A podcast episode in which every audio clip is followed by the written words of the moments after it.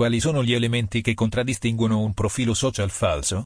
Come ci si difende se siamo vittima di illeciti ed offese da parte di uno sconosciuto? Sei vittima di illeciti o offese da parte di un profilo falso sui social network e non sai come procedere per tutelarti?